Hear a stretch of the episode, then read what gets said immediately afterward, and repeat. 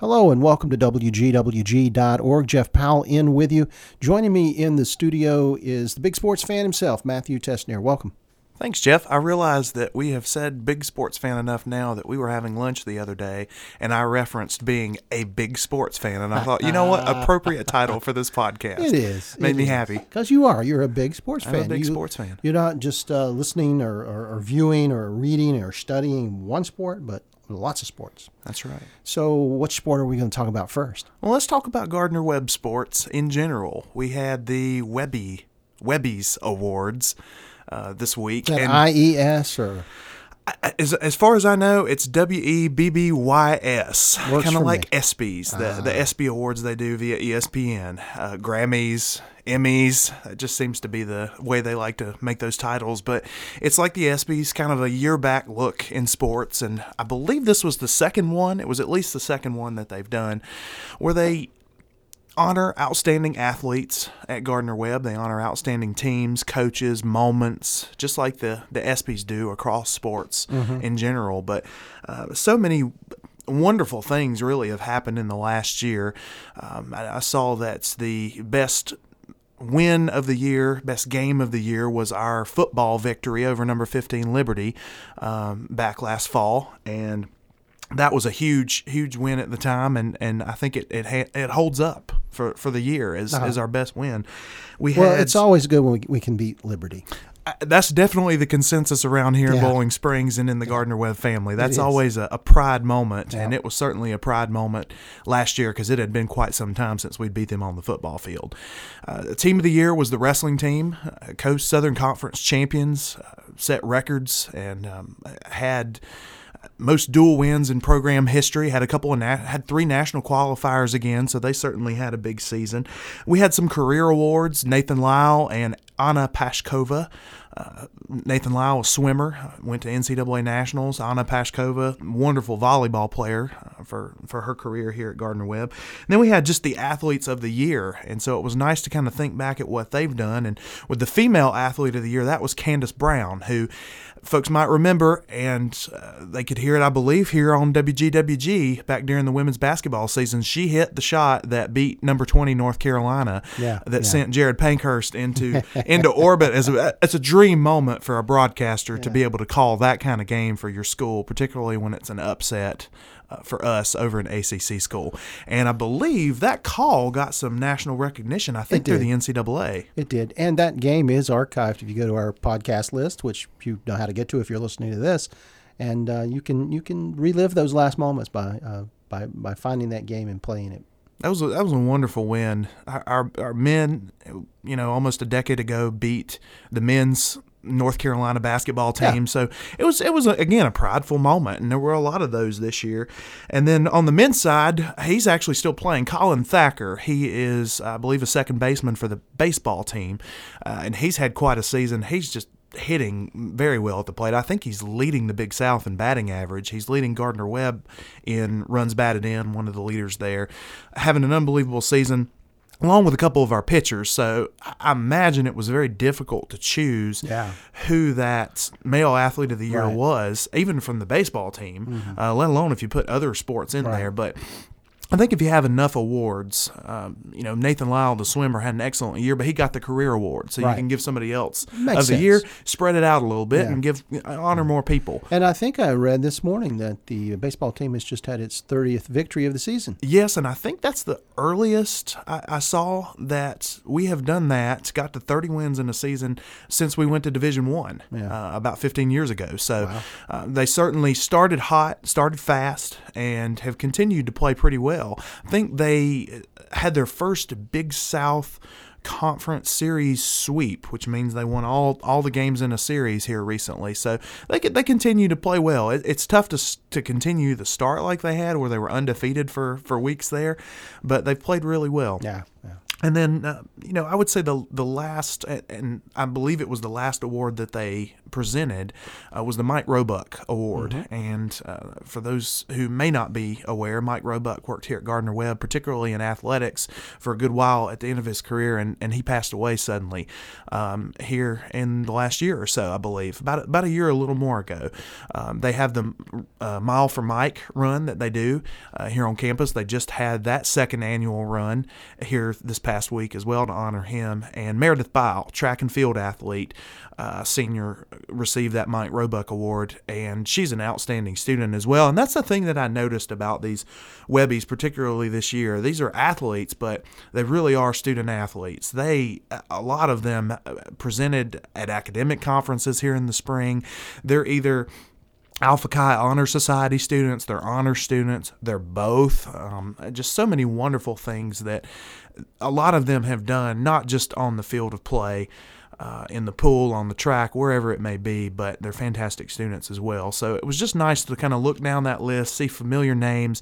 And this is, we've been talking about it this week. Graduation is coming up next week here on campus at Gardner Webb three big ceremonies, a lot of graduates, but just a phenomenal class. And whether you're, you're looking, I've got to kind of throw that academics plug in there because whether it's the graduate ceremony, the undergraduate ceremony, or a degree completion program, it's just a stellar class all around. 2016 is going to be a special one, and it was for, for our athletics mm-hmm. uh, program as well. If I could take a look forward, you know, I would say we've got anytime you have a, an outstanding class, whether it's one sport or across the board, you got to replace those athletes. Yeah. And I, I, look down some of our sports beginning next fall and, and winter, and I just think, you know, men's basketball, we've got some leadership coming back, certainly, but we've got some big names and a class to replace there women's basketball. We've got we've got significant athletes. Volleyball football especially on the defensive side looking at it.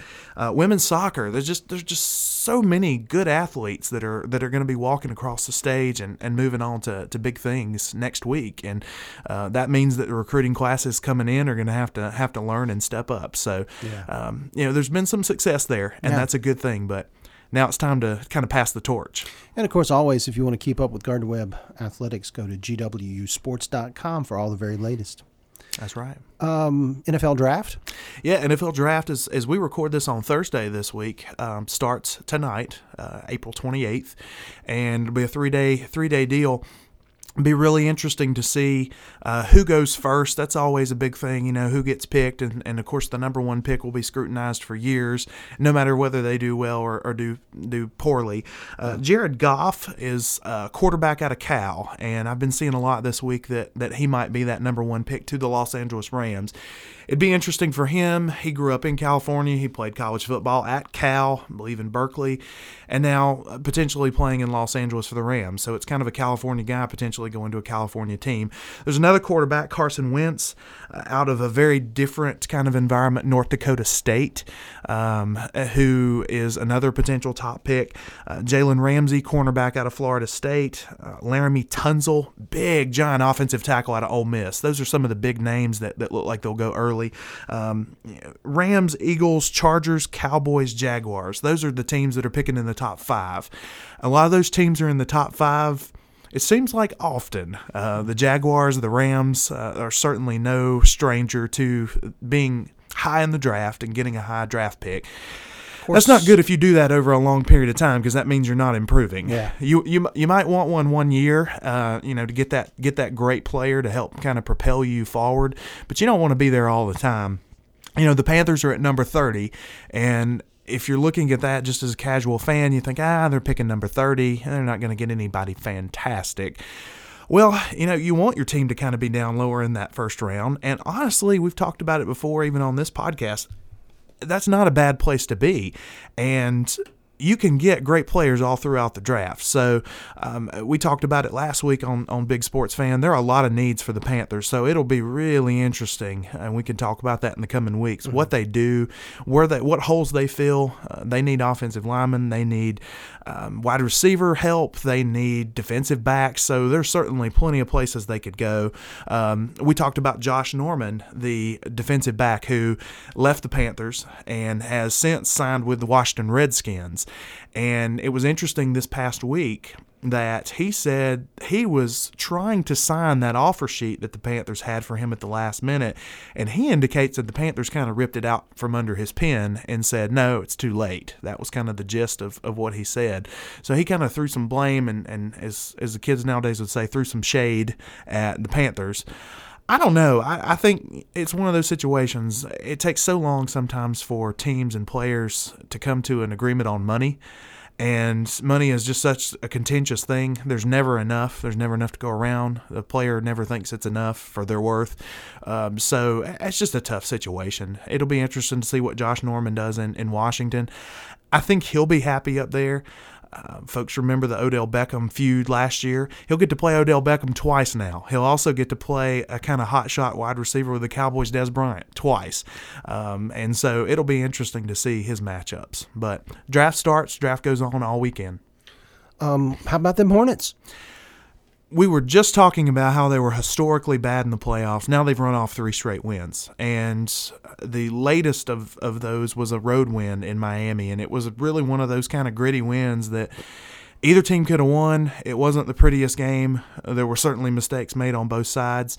Um, you just have a key play. In this case, Courtney Lee hit a hit a three with about 25 seconds left, and then the Heat couldn't score after that, and the Hornets held them off. And so, you know, we're looking at the Hornets potentially if they can win one more game, advancing to the next round, and, and talking about them either playing. I think it's the Raptors or the Pacers. It's going to be interesting to see what the Hornets can do. Uh, game six is, is, Friday night, and it is one of those rare moments. I only remember one time, uh, maybe two times that the that the Hornets have been in that second round, and they've never got past that second round. So it would be a chance for them to to get to the next point and then try to make some history. It's just amazing what they've had as far as their roster transformation in the last year. They've had injuries that they've had to deal with. Uh, their center, Al Jefferson, has missed time this year. The best defensive player on the team, the only guy who is really known for his defense, has pretty much been out all year. And they've still got to this point in the playoffs. Um, and, and injuries, speaking of, that's probably the big playoff story so far. Injuries have just been uh, decimating for teams in, in this postseason. And I don't really remember an NBA playoff run especially this quickly, where injuries have been such a big deal. Stephen Curry's out a couple of weeks for the Warriors. Everybody uh, they finished off their series against the Rockets. They're moving on to the second round, but everybody's talking who's the favorite now, and they're kind of automatically writing off the Warriors. And I really just don't feel like you can write them off. Yeah, they're the defending champions. They won 73 games, for goodness sakes. They, they won 40 something games without their coach at the beginning of the year with an assistant filling in as the interim. Um, so I don't think, eh, Stephen Curry's a great player, but I don't think that just makes the Warriors terrible. I think they have enough pieces. Um, one team that injuries, I, I think, may spell the end for is the Los Angeles Clippers. I mentioned them as one of those Western Conference teams that could potentially uh, come in and make a postseason run. Uh, Chris Paul, uh, former Wake Forest star, their point guard, one of the best in the NBA, broke his hand he's done. Blake Griffin has had injuries, kind of their big superstar forward this year. Sounds like they've shut him down for good. And they've lost three straight to Portland in the first round. And they're now on the brink of elimination in the first round. And I just don't, without those two players, see them making a run. Um, so that's, that's, injuries have been big. And, and that's one of those things that we talked about even with Stephen Curry when it was his ankle.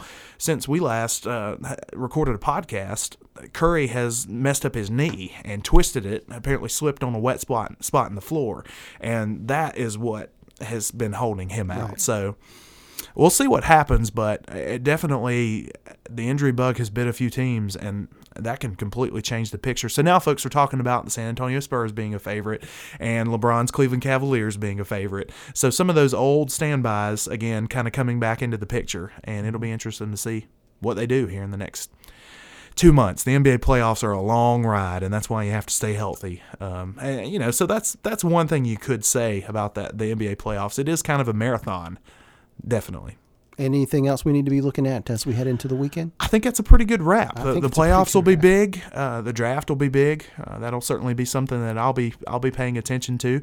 And then yeah, I mean Gardner Webb baseball. Uh, it'll be interesting to see how far we can take it this year with 30 wins already. How many can we put on top of that, and how far can we go? That's Matthew Tessnear, the big sports fan, right here on WGWG.org, Gardner Webb University Radio.